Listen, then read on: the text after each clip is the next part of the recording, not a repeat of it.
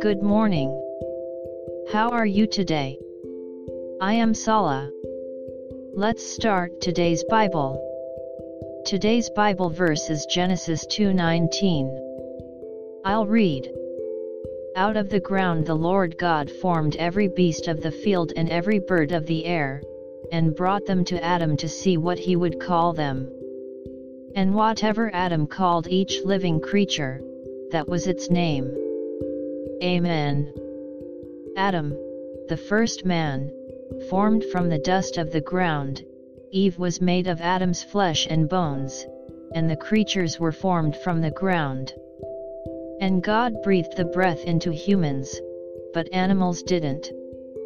Therefore, humans have the thought to worship God, but animals do not.